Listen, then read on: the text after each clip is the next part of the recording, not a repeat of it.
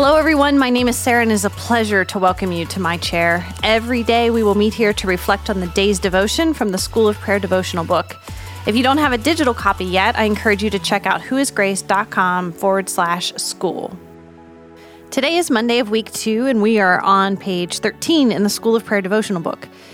Each week, we're focusing on a different aspect of prayer, and last week, we focused on exalting God, giving Him our praise and worship. I'm really curious about what you learned last week. Did you learn a new vocabulary word for praising Him? Did you learn a new prayer posture? Did you find a new worship song that led you to praise? My hope is that last week was just one step toward a more prayerful and worshipful life. A lyric from one of Lauren Daigle's early songs that will always stay with me is this: "Let my life be a song revealing who you are." When we learn to praise God every day, our lives will reflect Him more and more to a world that needs all of who He is. Okay, it's so good to be back with you, and this week we're going to continue prayers of praise as we also begin to think about what it means to be persistent in prayer. The key verse for Pastor Derek's sermon was Colossians four two, and it says, "Devote yourselves to prayer, being watchful and thankful." I got curious about this word devote, and so I did a little bit of extra reading. And devote means to persist or persevere or to remain steadfast, and it's only used ten times like this in the New Testament. Half of those are about devotion to one another, and the other half about prayer. Romans twelve twelve says, "Rejoice in hope, be patient in tribulation, be constant in prayer." So if we just look at Colossians four two and Romans twelve twelve, we have these exhortations from Paul to be watchful, be thankful, rejoice, be patient, be persistent in prayer. Wow. I feel like those commands could cover just about every aspect of my life, probably yours too.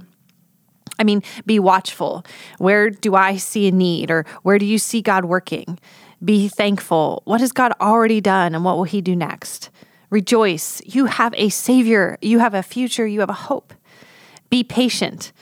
Even when my circumstances and yours overwhelm us, God is working. And in doing those four, the natural, though sometimes difficult, response is to pray and pray again and pray some more. He invites us to be attentive to His work. He invites us to participate in His work. And guys, He invites us to His throne to talk with Him about what He's doing, what's happening with us. The devotional today points us to Psalm eighty-eight thirteen. "O Lord, I cry out to you. I will keep on pleading day by day." Day by day, by day, by day. He doesn't ever tire of our prayers. He meets us there every single time. And is there really a better place to be than in His presence and talking with Him? But it doesn't come naturally or easily for me, and I'm guessing that at least a few of you feel the same way. So we have to be intentional. Let's get it on the calendar. My chair time is set for five a.m. every day, and I am committed to journaling prayers this year and this month in particular.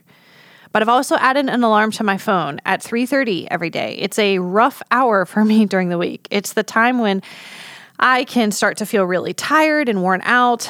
My eyes are tired if I've been working, and um, you might not have guessed this, but I can get real crabby. And so the alarm that I've set says, pause, breathe, pray. When will you schedule your prayer times this week? Okay, I've already uh, talked a lot today, so let's just jump into a time of prayer. We're going to start with praise, and then um, I'm going to be honest with God about where I'm at with my heart and mind, and I ask and pray that you will too. God, we praise you today, for you are worthy of all of our praise. We thank you for revealing more of who you were last week as we studied your word, as we came before you in praise and adoration. And God, may those praises, may that adoration, may our exalting of you never cease. May your praise ever be on our lips. For you are holy and mighty. You are all-powerful and all-knowing.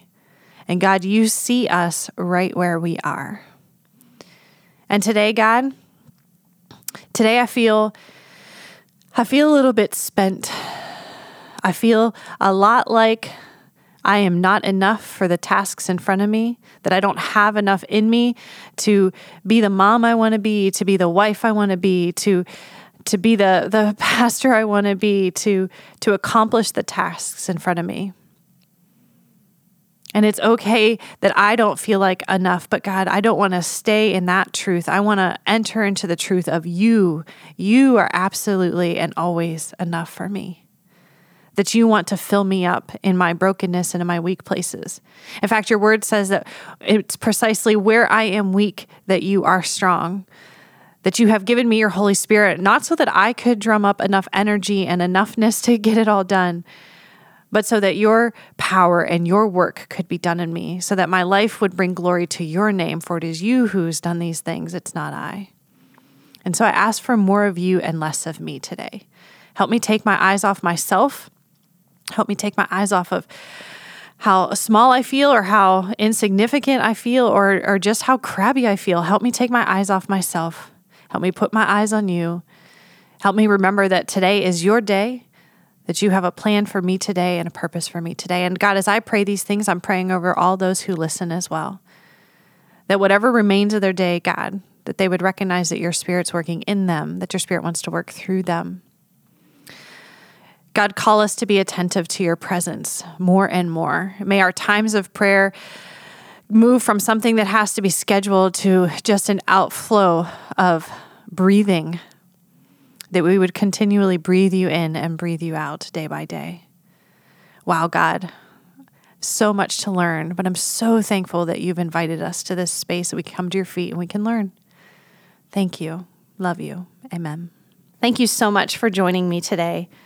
Remember, you can always access Grace's daily read plan at whoisgrace forward slash read.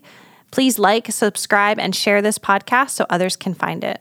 I look forward to meeting you at my chair again tomorrow.